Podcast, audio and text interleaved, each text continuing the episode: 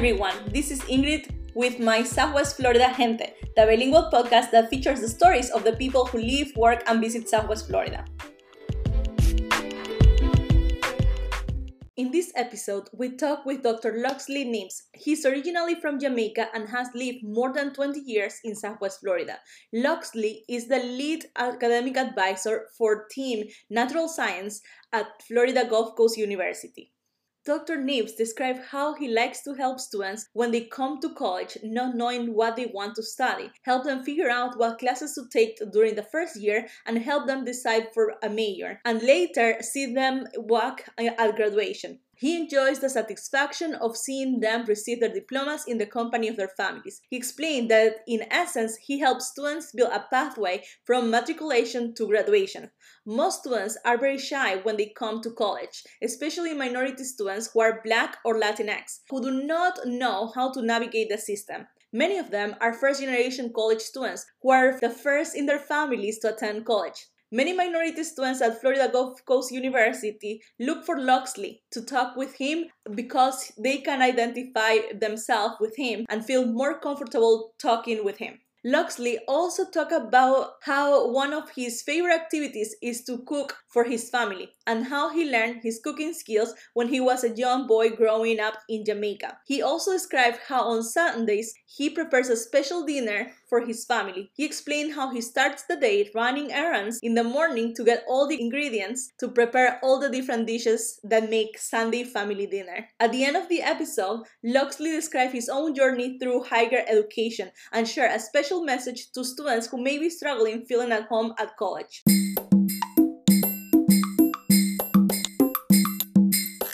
Hi, how is everyone today? So today I'm very happy to have Dr. Loxley Nibbs, who is my friend from FGCU, has agreed to have an interview with us for the listeners to know more about him and his experience in Southwest Florida. So could you tell us a little bit about you? All right. Hello, Ingrid. This is a good venture and I'm happy that I'm a part of this. So thank you for inviting me to be a guest on your podcast. Of course, as you mentioned, my name is Loxley Nibbs. I just completed my doctorate in education with a concentration in higher education administration.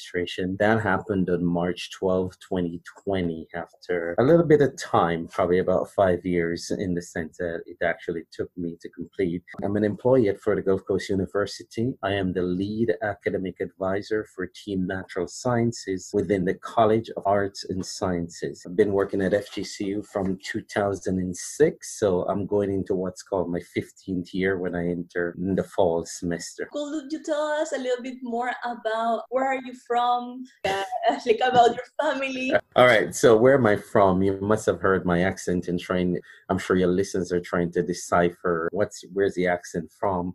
Originally, I'm from the island of Jamaica. I um, migrated from Jamaica in 1999. My family has lived here in Southwest Florida since 1987, so I came to join them in 1999. I am married. I have wife and I have two kids. I'm a family man, as you can see, so I wear many hats. In reference to my duty, I'm an academic advisor during the day. I'm a teacher after hours because I teach at FGCU as well. I come home. I'm a dad. I'm a husband, and I'm a family person. How are your children? Oh, so my children, um, they're very far apart in terms of age. So my daughter, my daughter is 22, and my son is eight years old. Do you have any pets? We have two fish.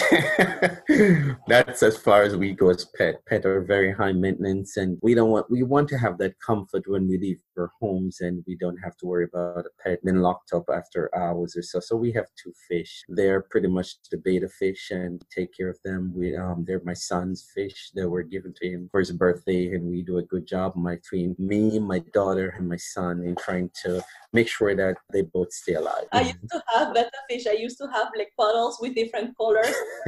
yeah, they're beautiful, the ones that we have. So we try our best to make sure that they're fed, water is changed, and everything, and the temperature in the water is pretty much decent for them. So a very not high maintenance as those who have pets uh, such as cats or dogs and stuff. Uh, the fish, that's fine. We can go and leave them and come back without have to worry about. Something fun about the betta fish that, that, I used to do with mine is I will like bring a like a small mirror and like go close to the put uh, it to the tank, and then they can see themselves.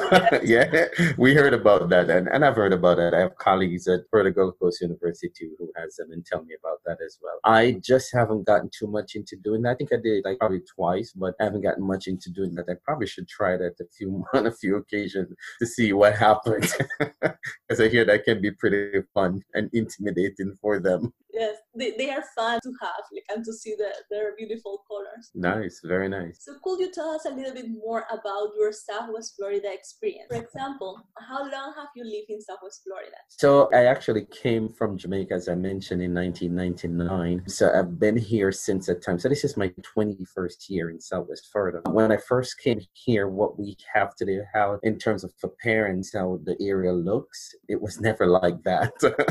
It was just plain boring. It was not a lot of folks living here and it wasn't populous, so densely populated as it is right now. A few persons. Traffic was never an issue when you get here. It, it was not there. There was no traffic overpass? No there was none of those at all. We just had straight roads and just no overpass or anything. But as time goes on the the here become start becoming a little bit more populated. Traffic start places start changing in terms of appearances. More housing projects are becoming more available and the population start to thicken there. So it's quite a uh, uh, transformation this year has gone through comparing to when i first came here in 1999 to what it is right now in terms of development and infrastructures Thank you for sharing that experience and uh, giving us like perspective of how much Southwest Florida has grown. What do you like the most about Southwest Florida? I have to say it's the weather. When I first left Jamaica and I came here in 1999, it was the weather here was what was a little cold when I first came here because I'm coming from a tropical island and I actually came here into what I call winter. So it was kind of cool in the mornings when you get up. Most times it was always fog.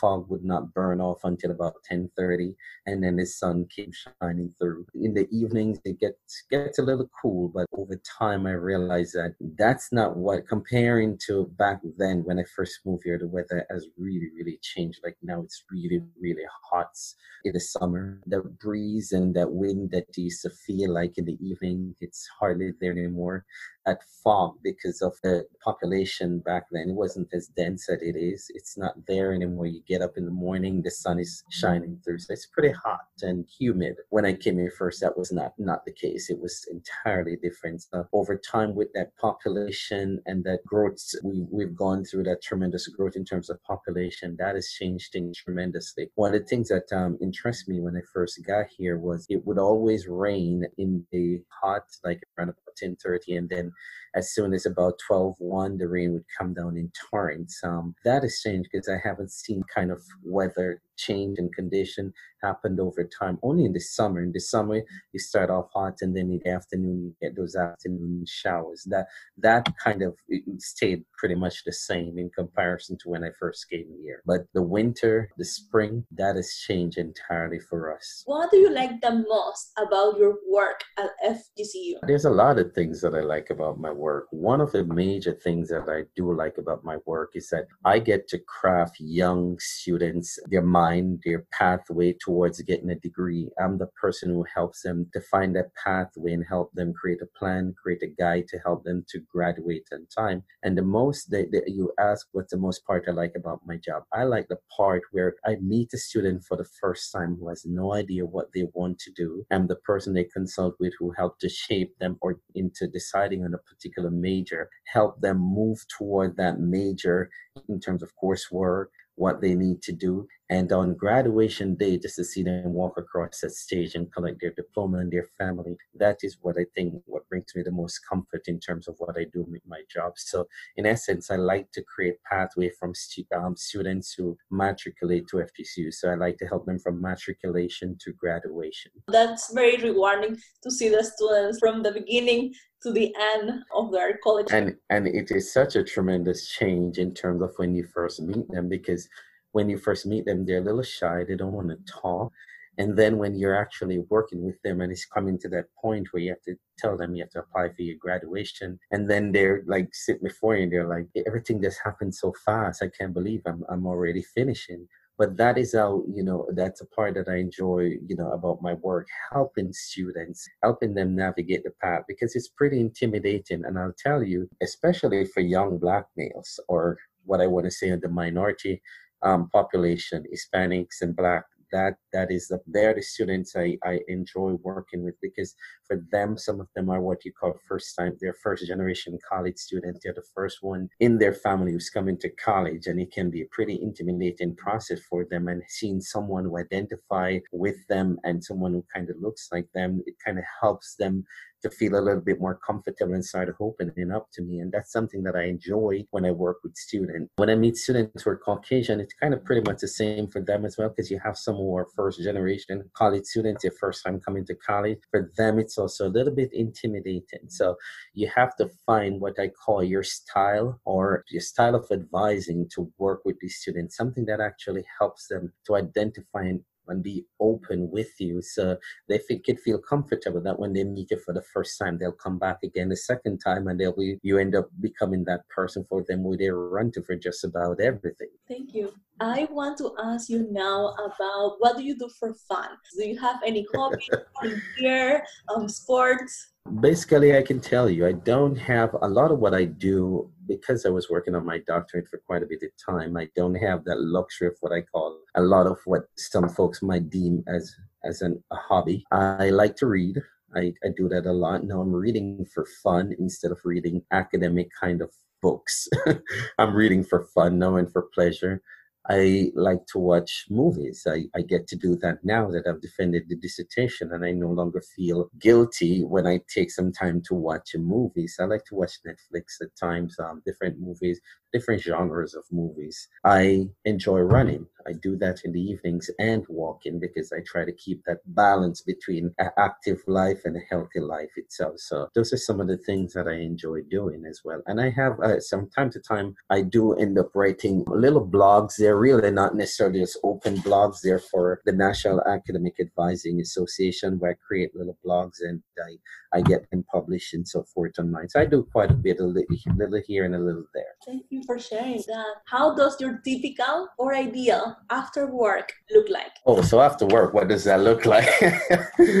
um, nothing is normal I have different things that pop up occasionally. So I'll give you what would be considered like a, a ideal day for me typically. So after work, I come home, I get to unwind a little bit. Son's here helping with his homework, his schoolwork. And then after that, I get to cooking. I like to cook. I enjoy cooking. So I, I, I I I'm, I'm, good in the kitchen, so I end up cooking dinner most times um, in my household. It's always going to be the meat in terms of protein. It's going to be chicken. I like to cook, so I do various kind of dishes that involve chicken. I do curried chicken. I do brown stewed chicken. I do what's called fricassee chicken. I do all kind of different chicken itself. I do chicken and green beans. I do honey garlic chicken. So you'll hear from if you come to my home, that's what you'll get a lot.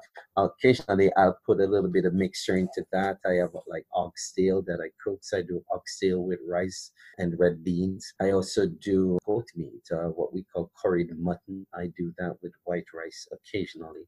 So I'm pretty much good at that. Once I get, I cook, we sit down and we eat as a family and we watch a favorite show and then everybody pretty much goes to bed. I'm the last one up. I take the garbage out and then i do my necessary and then i go to bed. So that's what my a typical day looks like. Weekend it's entirely different because my weekends are usually just saturdays and sundays. On sundays I, it's something it's a must. We have to have what's called a dinner. The dinner so i'm mm. always going to cook on the sunday which usually involves a big meal and that usually happens in the morning I'll get up and I'll go to the store and get the necessary and I'll come home and cook and we sit and dine as a family. On a Saturday, it's a little different because I do go to church on a Saturday. I'm a seven day Adventist. So that's a time for praise and worship. I go to church and I come home. Usually it's a little late because I, I'm involved in a couple of things at church. I, I do teach some kids into what call our adventurous club, some of the young kids about, um, I'm responsible for the ones who are between 8 and 12 years old that I spend quite a bit of time when I leave my house in the morning. I leave sometimes before eight thirty, around about eight thirty, nine o'clock, and I'm not coming home back until around about five in the evening and so forth. So it it, it varies. Weekdays in comparison to weekend, it varies. Thank you. Do you have any like a special recipe that is your go-to um, every day or like? I have several, Ingrid. As as a gentleman, as a young boy growing up in Jamaica, one of the things that my mom instilled in us is I'm from a family of seven. There, actually, I can say nine because there's seven boys and two girls. One of the things that we got instilled in our upbringing was, as young men, was to learn to do the necessary chores around the house, and learn to cook, learn to wash your clothes, and learn to clean and do things for yourself yourself and learn to have that independent status as a young man. When we were young, our parents used to give us stories or tell us stories about men who grew up and weren't able to do things for themselves and um, their you know and their wife would go away and they don't know how to do things. But we weren't brought up like that. We were learning to cook, and we did that in rotation. By that I mean because our family was this large. You'll get an, you will get the opportunity to be the one responsible for cook. Then that doesn't come around, and you know it rotates until your time again. So I've done various. I've learned that craft from Jamaica about to be, you know, to be good in the kitchen and I take that with me. Some of the recipes I can share. I do like, uh, as I mentioned, I, I, a lot of folks here seem to like oxtail. It's pretty expensive.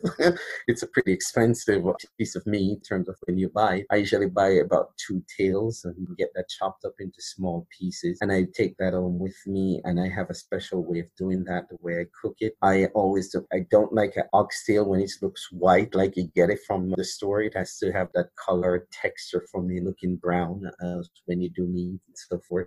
So there's several little things that I do to get it to that to, to look that particular kind of way. It takes a while. What I've always said to friends of mine when they come to my home, I said, my cooking is not very fast mm. because I cook with love. It's a lot of things that goes into it for, for, for that taste to derive that particular taste. Nothing that I cook is fast food. It takes a while for me to cook because I start from scratch. I don't use anything artificial in that sense. Anything that I marinate my meat in is something that usually the scallion, the onion, the thyme, the garlic, and the powdered seasoning and so forth. All of those things, I go through all that. It takes a while. It's a little bit labor intensive, but I get that satisfaction that I know what I'm putting in it instead of me buying something from a restaurant. So I am not a fan of dining out. I do most of my cooking at home and I do most of my dining in my home. Thank yes. you. I'm sure that many like listeners are getting very hungry right like imagining already the smells of the of, of the cooking and the like the flavor well, I'll do you one better if you do. Uh, let me ask you, do you eat oxtail? I have never cooked it, but yes, I have eaten Okay, so what what I'm, I'm gonna give you one as I mentioned, give you one, but I'm gonna prepare something for you in the future so you can have that to share with you and your husband. Oh, thank you.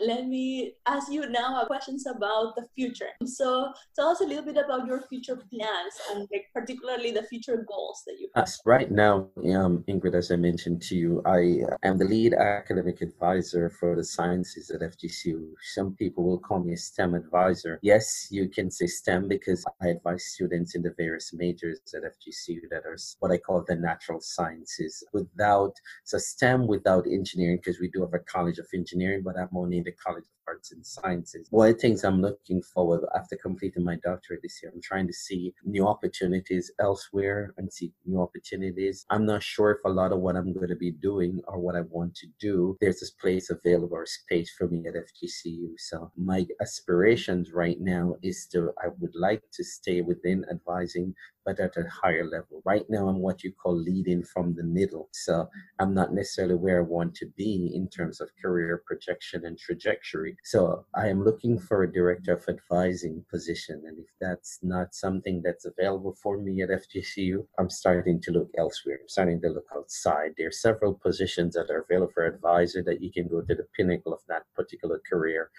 there is a dean of advising, there's associate vice provost for academic advising. So those are some of the things that I'm looking for. They're not necessarily available in this year, but if not, it's probably going to be something a little bit more in terms of within academic affairs. There's always position of provost, and we know Florida Gulf Coast University's institution as a higher education institution, major university around here, that position may not exist for me. So it forces me to start looking elsewhere. And there are jobs, but I have ties to the area, so it's kind of hard for me to just get up and leave. So it's going to require a lot of thinking on my part and the family and so forth. So, but after seven years in this particular career, I'm trying to find myself and find a new path for me so I can still be in higher education, still help students, but not necessarily be that the major part of my duties. There are other functions that I'm capable of and fit in within a particular realm and be able to lead and do things within academia just the same. I'm sure that if you decide to go to another institution,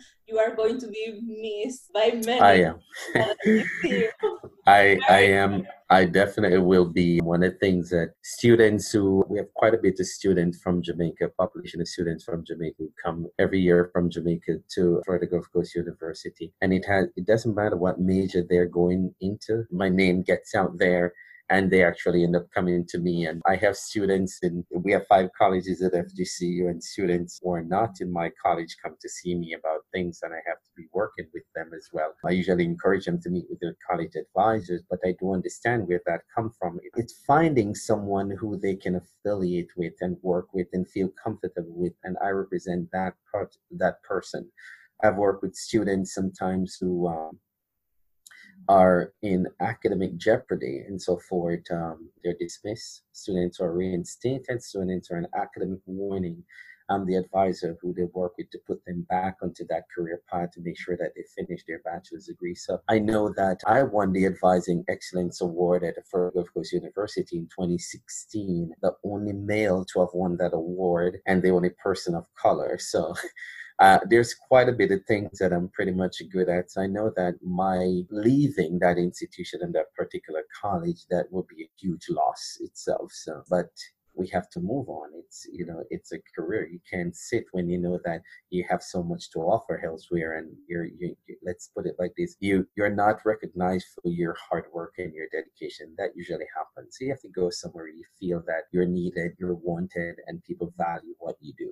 Yes, I completely agree with you. The question I'm going to ask you similar to what you have already answered, but maybe like you could expand a little bit more. So, what are your biggest personal challenges? There's quite a bit of challenges, I want to say. A lot of it is, and I'm going to come from this platform in saying this, what are my biggest challenges?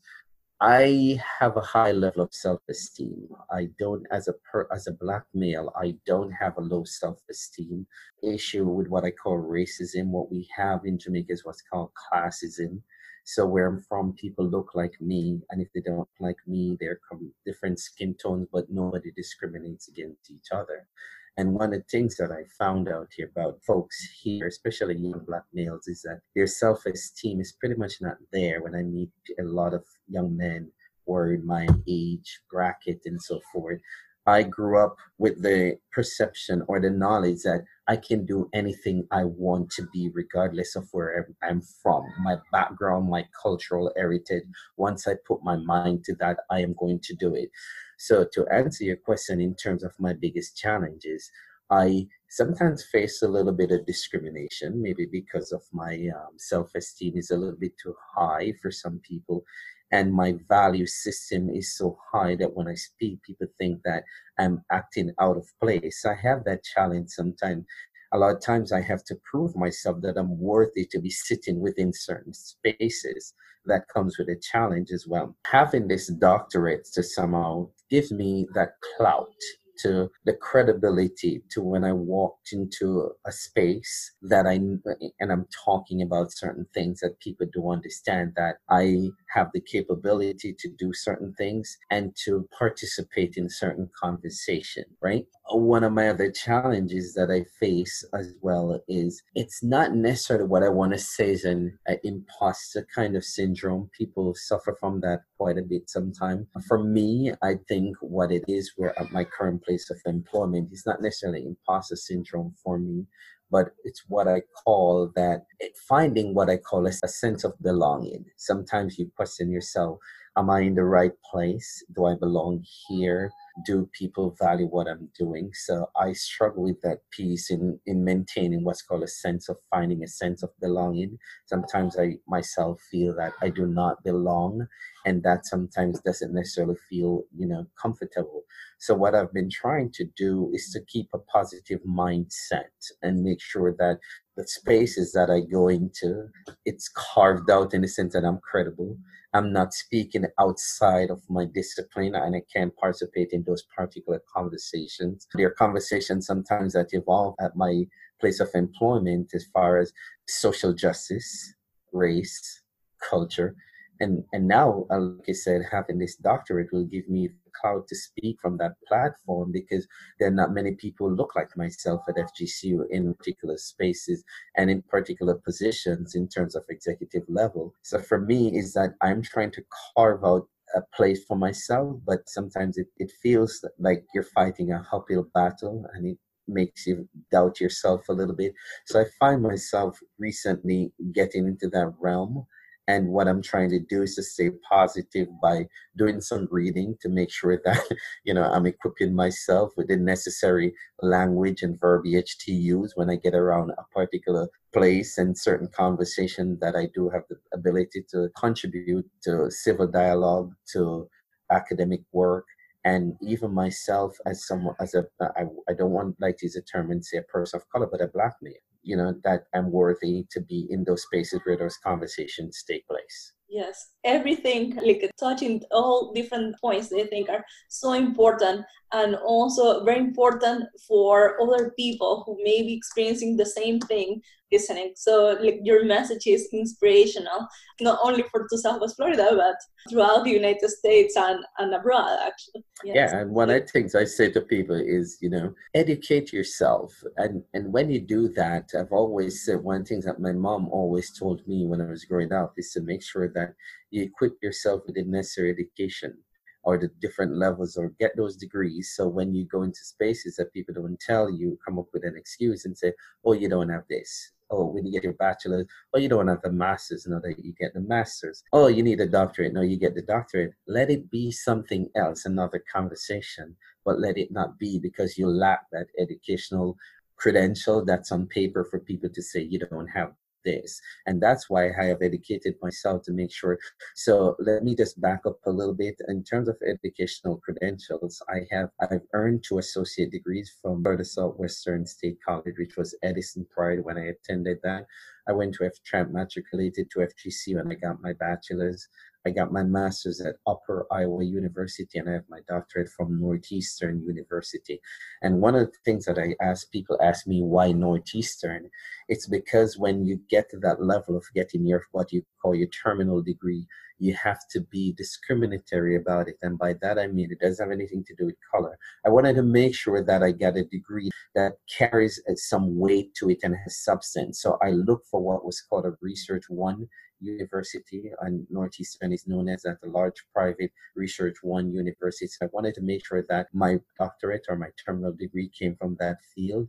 My master's that I got from Upper Iowa University, I went into a a, a core program where you had to do a thesis, and there were only 25 students admitted. 2012 and 25, only 11 of us end up finishing that particular program. So a lot of things that I'm very crafty about in terms of the academic realm of things. I try to make sure that I'm not just getting a degree from this place because it's FGCU has a doctorate, but at the time that was not the kind of doctorate I envisioned. I wanted something it was uh, a doctorate of education in higher education administration. The doctorate at FGC at the time when they were offering was a doctorate in a, a eh, doctorate of education, but it was more on the K through 12 side. And I, I am not in a school district.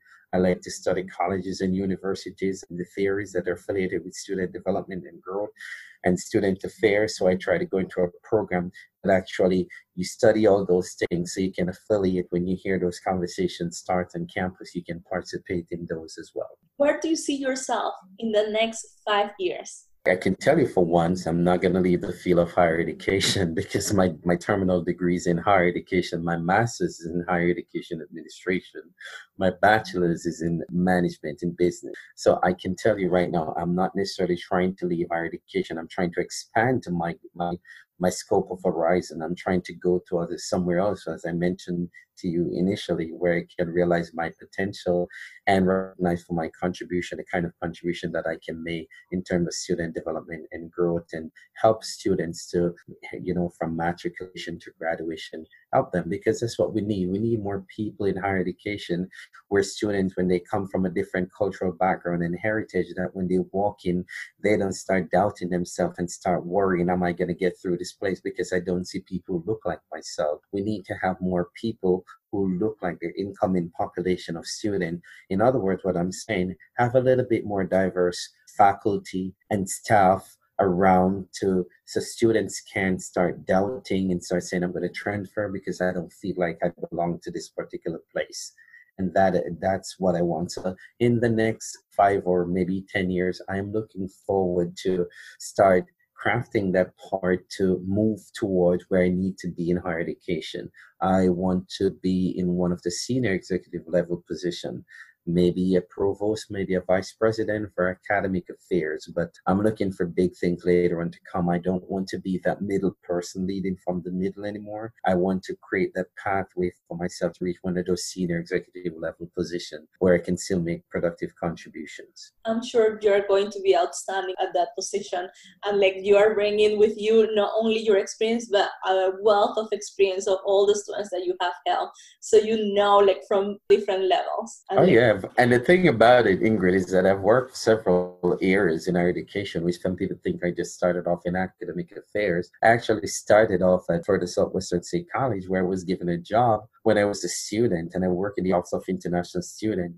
Then I work in the Office of Testing and Assessment. And from there, then I moved to the registrar's office. And I was in advising there for a little bit, then moved to the registrar's office. So my position that I left at FSW, I was actually working in the registrar's office. I was a academic scheduling technician where I was putting in various things in terms of student, uh, the courses that were are part of the curriculum. I was in charge of working with those courses, sending them down to Tallahassee to the statewide course numbering system, having them come back to be particular courses in the system, building prerequisite, co-requisite test scores. FSW bachelor's degree that they offer, which is bachelor's in public safety management. I was instrumental in that in proposing those courses to Tallahassee to be what I call courses that are on the books with course prefixes and abbreviations. So I started off and then I got a position at FGCU, but I didn't work in advising, actually started working. That office was called a Quality Enhancement Plan. I was the office manager, so I was doing budgeting.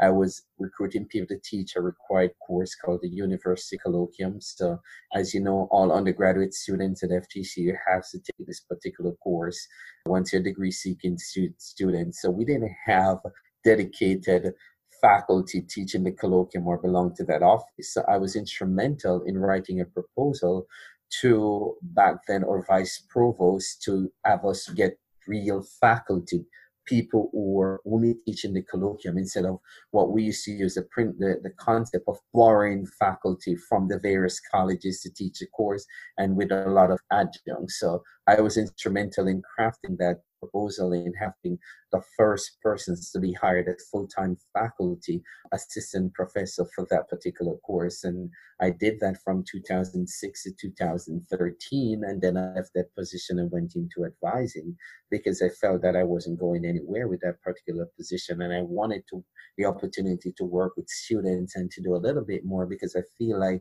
i was a little bit locked in and not realizing my potentials every day. So when i got into advising which i felt that's universal in terms of what you do with students' growth. So I figured that that would be a better platform for me. And at that time, the College of Arts and Sciences was um, recruiting advisor. They had a vacancy for five advisors, and I, I, I applied, and um, here I am. I ended up working in in that college, and that has happened since 2013. So this November will be what seven full years that I'm working as an a, a full-time faculty advisor with that particular college. So I figure that you know after seven years, I'm not going to wait, stick around to be what I call a master advisor because seven years I've acquired, I know pretty much every degree program within my college in terms of, you know, coursework, prerequisite, co-requisite, test scores coming in.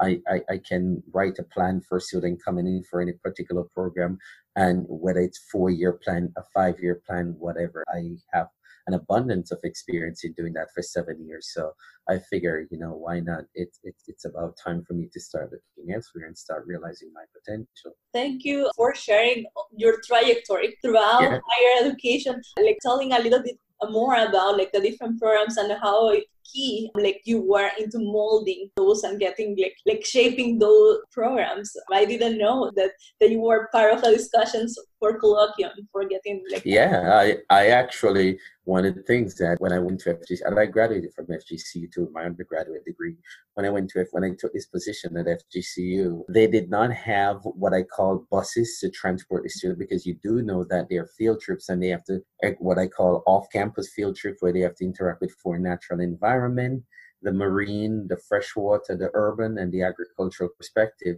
And these students were going to the field trips and they would get tickets because they were speeding. And they'd come to my office because there was the office manager complaining that he got a ticket and because of colloquium. So one of the things I sat down with um, when we hired our first full time faculty in the colloquium was to make sure that we sat down and we look at options and we actually put a bid out there for buses. I was part of that, that whole reading of the bid the first time for buses to transport those students as a learning community because you know each section only accommodates 25 students and that's how we started out. So we didn't want students to be driving their own vehicles to these places, but to travel as a learning community. And while they were going there, learning occurs on the bus. They could be watching a film on the bus. They could be talking about the field trip in its sense, because you know when you go into a field trip, there's certain learning objective that the students must accomplish or get when they go to that site. It's the learning, the touching, the feeling, the seeing, and all these things happen. So we wanted for the students to travel, those who are taking the class in a face-to-face setting instead of online, because the online students are on their own for the field trips that they travel to that site as a learning community, learn, and uh, they travel back after you know doing the tour at the field field site. When they get back on the bus, they can discuss things that were of interest to them, what they learned, and so forth. So I, I was instrumental in making that happen for students at FGC. Many people don't know about that, but since they don't know, I'm going to be the one to let them know.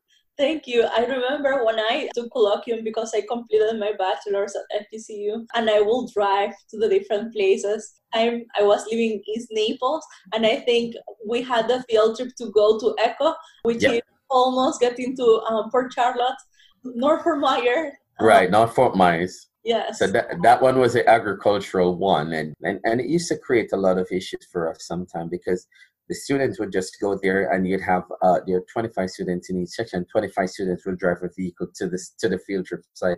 They didn't have all that parking space available for 25 students and keep in mind too that there are classes that are offered on the same day. So you'll find one class there and then another class comes so that would be like about 50 cars right there and that was not sustainable at all. So we had to find something that you know that would stop all that. So what we did we wrote a plan to actually have the student uh, get on the bus at a particular place on campus and they'll park their vehicles. So once they come back, they'll just um, exit the bus and they'll go to their separate vehicles. So having them that that transportation, dedicated transportation for student made a significant difference in terms of the field trip the field trip aspect that are affiliated with the course.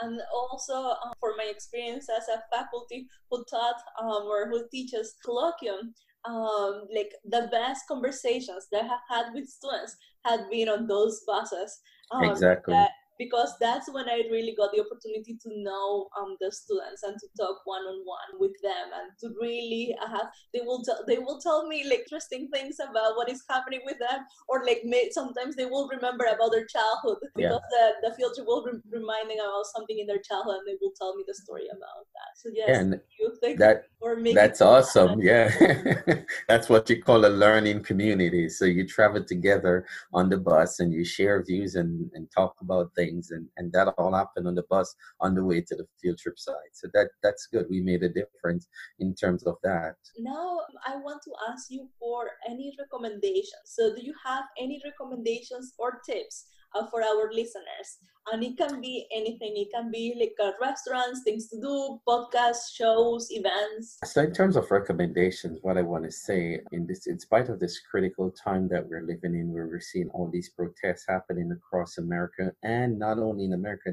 it has extended globally. What I want to say is that I, I've always said this to people before: it's a golden rule; it never changes treat people as if that's the same way you want someone to treat you. So you treat people as if you're treating a family member. I don't look down on people because of their their skin color, because of some kind of challenges or any physical attributes that they may have that you don't like or you don't gravitate toward. But always remember to treat people equally. It goes a long way. I am a testament of that. Always remember, and, and I've always said this, there's not a lot that's been spoken of young black males or Hispanic males. Always remember that universities were built on the principles of diversity, diversity of opinion, diversity of thought. Never let anyone tell you that you do not belong. Once you have applied and you get into that particular institution, it may not be the program that you want to get into, but it's a stepping stone. Use it as a stepping stone and never let anyone make you feel that if you're less than the person you ought to be. Get your education. You can tell anybody that's the main thing because people like to question where did you get your credentials from? Where did you get it from? Where did you go to? What did you do? Those are the questions. You get your bachelor's, and people are asking where. Is it want to know where you went to school?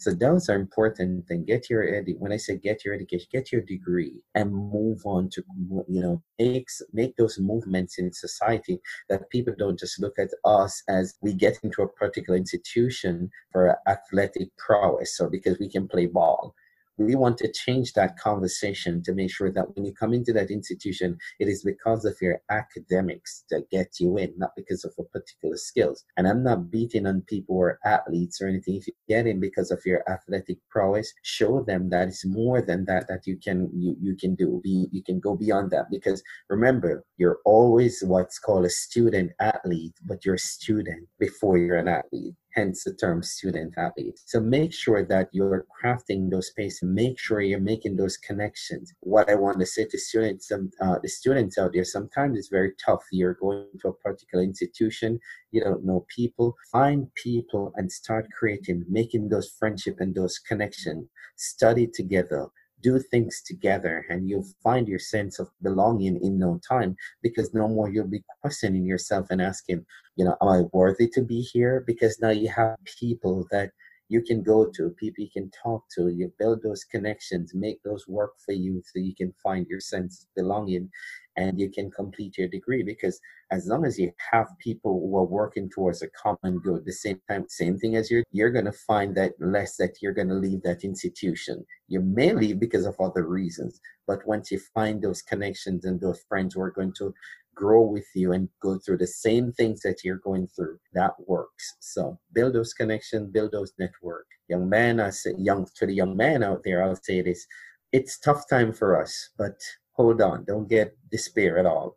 Make sure that you are at least trying to get something academic wise. And when I say get something, it could be that you could start off at FSW, go and get an associate degree in something, right? Remember that a lot of work right now is not necessarily academic, but hands on. FSW has programs over there in the associate science that are a little hands on. And if those don't work for you, there's a vocational, there are vocational tech schools here that are offering all kind of program, HVAC, mechanic, electrical. Get something, do something to earn an honest living because we're always going to be judged by the color of our skin. But as long as you persist and you keep trying and you keep doing things and you're accomplishing those goals for yourself, that is enough. Keep doing that and create that pathway for yourself. It's challenging, but I tell you, a lot of space we enter sometimes we're not wanted, but you can build that pathway to make yourself feel accepted into those spaces. So, those are some of the tips that I want to offer. If you're listening to this podcast today and you're a student and you don't know what kind of degree programs you want to get into, what you want to do, because I know it's tough. When you come into a university, they expect you to start declaring your major And it's tough because sometimes you don't know what you want to do. I've met people who've already completed their bachelor's and still don't know what they want to do. If I can help you in any way, please reach out to me. I'm at FGCU. And it, it might be a, a little tacky me saying this. A lot of times I say to the student, I have a very unusual first and last name. If you can't remember that, just ask for the guy from Jamaica. That's how most people come to me at FGCU and make reference. And I don't mind because I know someone who have done something for must have sent you to me to make that kind of recommendation um, for you to come and see me. So please don't hesitate, come and see me. I've spoken to students from various institutions around here. If you're in doubt about anything, you can write me. My email address is lknibs at fgcu.edu my name is Loxley Nibbs, and you can go to FGC and just type that in the search, and you'll see my name pop up, and you can shoot me an email, and I'll be happy to work with you and to help you, even when you come to FGC. If you're even not in my college, just to know that we make that connection, I can make the references to other people who I know, so you can build those connections very powerful message for our listeners and i hope that this podcast gets to everyone who like will touch and empower. So like if you're listening like the podcast and you feel that you have a friend who really needs to hear this message please share with them and pass the message along. Let me ask you closing questions. So if you could step into my shoes what would you have asked yourself that i didn't that's an interesting question. All right. Perhaps, and I, and I use this question that I get asked, and I use one that I get asked often. My students in my class ask me, when did you know that you wanted to, do a master's, or when did you know you wanted to do a, a terminal degree or a graduate degree? Where I grew up in Jamaica, I didn't have, I had opportunities, but they weren't so extensive as they are in the United States. So I had people when I write, and I write very well, people are always saying to me, Are you going to do this? Are you going to do this? And, and, and so forth. They'll ask me all these various questions. And um, I remember when I started FSW back then, and I wrote my first piece of paper in English Composition 1. My teacher, who was from Canada, was the first one. My professor, she said to me, Are you going to write for your master's? And I said, I don't know. I just want to get this done. And it makes me uh, uh, reflect on what when she asked me back then if she you know back then she realized my potential. She realized that you know i had good writing for someone I don't like to say for a black man i just want to say for someone who was just come to the united states and writing so well and so forth because where i'm from we write you know we speak something differently colloquial expression but when you put pen to paper you tend to write queen's english and I remember when I did that um, after leaving FSW and I went to FGCU and I had my first class, which was called professional writing. And then I had my professor said the same thing to me again. And I go, well, if these people are asking me, simply means then that I need to go through these different things and so forth. And I completed my bachelor's, and it took me a while for me to find a program that I would do in, in terms of my master's degree. A lot of my background work is in business so I started off in the MBA program at FGC, and I, after doing so many accounting, finance, marketing, and management, it gets tired. So I wanted to find something that will help me to grow within higher education, and that's why I did my degree, my master's in higher education administration. And when it hit me, as far as my pursuing a doctorate, was after I finished my master's and I think what it is, uh, the, the persons who were mentored to me were white females, and they kept encouraging me. Uh, I didn't have, I had a, maybe one mentor who was a black lady, and she kept inspiring me. But most of the folks me realized that if there was ever a time in my life that I doubted myself, I need to put that aside and go after what I wanted to do. So I went exactly for my doctorate. So a lot of people are out there were struggling and think the doctorate is for people who are smart and so forth. You've done it too, Ingrid. But the thing about it is that it's a lot of writing, and you're writing for a particular audience to understand five chapters and it's not easy because you're writing now you're writing for a mass audience you're not writing for one person so it simply means that when people pick up when someone picks up your dissertation they start reading it it should start making sense for them and that is hard because you're no you're writing on a bigger platform now don't ever question yourself A lot of what I do in terms of my writing, I don't ever question myself. I just write. And people, when I write, they understand what I'm saying. I get to the point now we've gone through what I call dissertation crucifix. I'm no longer ashamed. Someone said, if I get rejected on anything that I put forward in terms of a proposal or writing for a journal, I'm not going to feel bad about it because guess what? I have the comfort that I finished my dissertation and I wrote in an audience for people to understand that platform. So I say that to say this don't question yourself about anything. Just go after what your mind tells you. Go a lot and pray. I encourage you to pray. A lot of these decisions that we make sometimes they're not necessarily on our own, but I can tell you one things I do, I pray a lot. And I'm a Christian minded young man and I pray about a lot of things sometimes and I get my answers in the terms of what I'm asking for. So don't forget, pray. If you are struggling between decisions, get on your knees and pray. You'll find your answer. You're making me emotional because of everything that is uh, uh, happening. Let me ask you, where can our, our listeners connect with you online? I have a few social media um, out there where people can connect with me. I'm on Facebook. I'm a, I also have a Twitter. I have my Facebook from I was a student at FGC from 2004. I have my Twitter as well. My Twitter handle is dreadlocks1977.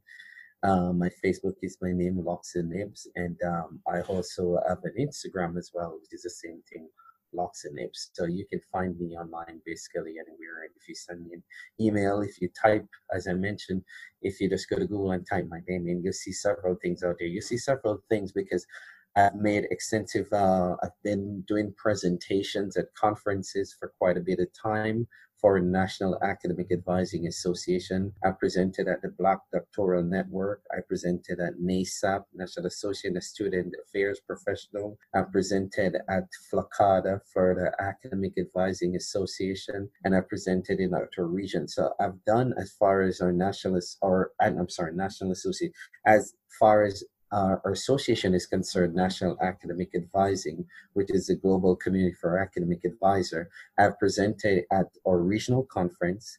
I've done annual and I've done international. So in 2018, I had my first trip abroad where I presented at Dublin, Ireland at the conference in 2019. I presented in Hasselt at the University of Hasselt, Belgium. 2020, which is this reunion right now, was supposed to present in Athens, Greece, but that got canceled because of COVID 19. So you see a lot of things sometimes where you see my name pop up. I've presented for the uh, Southern Sociological Society, the SSS. Um, I've done quite a bit of extensive presentation, so you'll see my name out there. So once you type that in Google, you'll find my connection, and it's always going to be my FGCU email, and you can email me and make that connection with me. Okay. Um, I have a special request. Uh, yes. And like that was the part that really moved me um, when you said that you pray um, every day. So I was going to ask you for a last thought or positive message, but instead I want to ask you if you will pray with me. Um, of course. Like and like if you will lead the praying, and I will pray with of you. Of course, I I have no sh- I have no problem doing that. I do that at my church. So let us pray. Heavenly Father, we want to thank you for this day. Father, we thank you for life. We thank you for health. We thank you for strength. We thank you for food on our tables, clothes on our backs, shoes on our feet. We want to thank you for this day. Father, we want to thank you for Ingrid, who is the host of this podcast. I want to ask you to continue to bless her so she can be a blessing to the Southwest Florida area. This is a worthwhile project, so give her the knowledge, the wisdom, understanding, and the zest to find interesting people that will read well for her podcast. We pray that you'll continue to clear the path for her so all the obstacles that are there will disappear and help her to have the peace of mind and believe in herself about her initiative that she's striving to achieve. Father, we pray that you'll grant us the knowledge, the wisdom, and the understanding. And we ask you for give to give us clear mercies and to make good decisions about our life. Bless our families, our friends, and our teachers. In your name we pray. Amen. Thank you, Loxley. You're um, welcome, Ingrid. Th- uh, thank you, everyone um, who has listened um, to this uh, podcast. Um, and again, thank you. Like I want to again congratulate you one more time. Thank you, Ingrid. I, I appreciate it. Thank you so much. Thank you. You know that's hard work. It's not easy, but uh, we finally made it through. This episode was produced and edited by Ingrid F. Arguelles with the assistance of our intern, Jade Dupuy. You for listening to this episode. Please subscribe, review, and share this podcast with all your friends. If you would like to be invited to be interviewed in this podcast, please contact me. If you were a former student of mine or classmate, please reach out. I would love to catch up and know how you're doing. Remember, el sol brilla para todos, which means the sun shines for everyone. Spread the sunshine!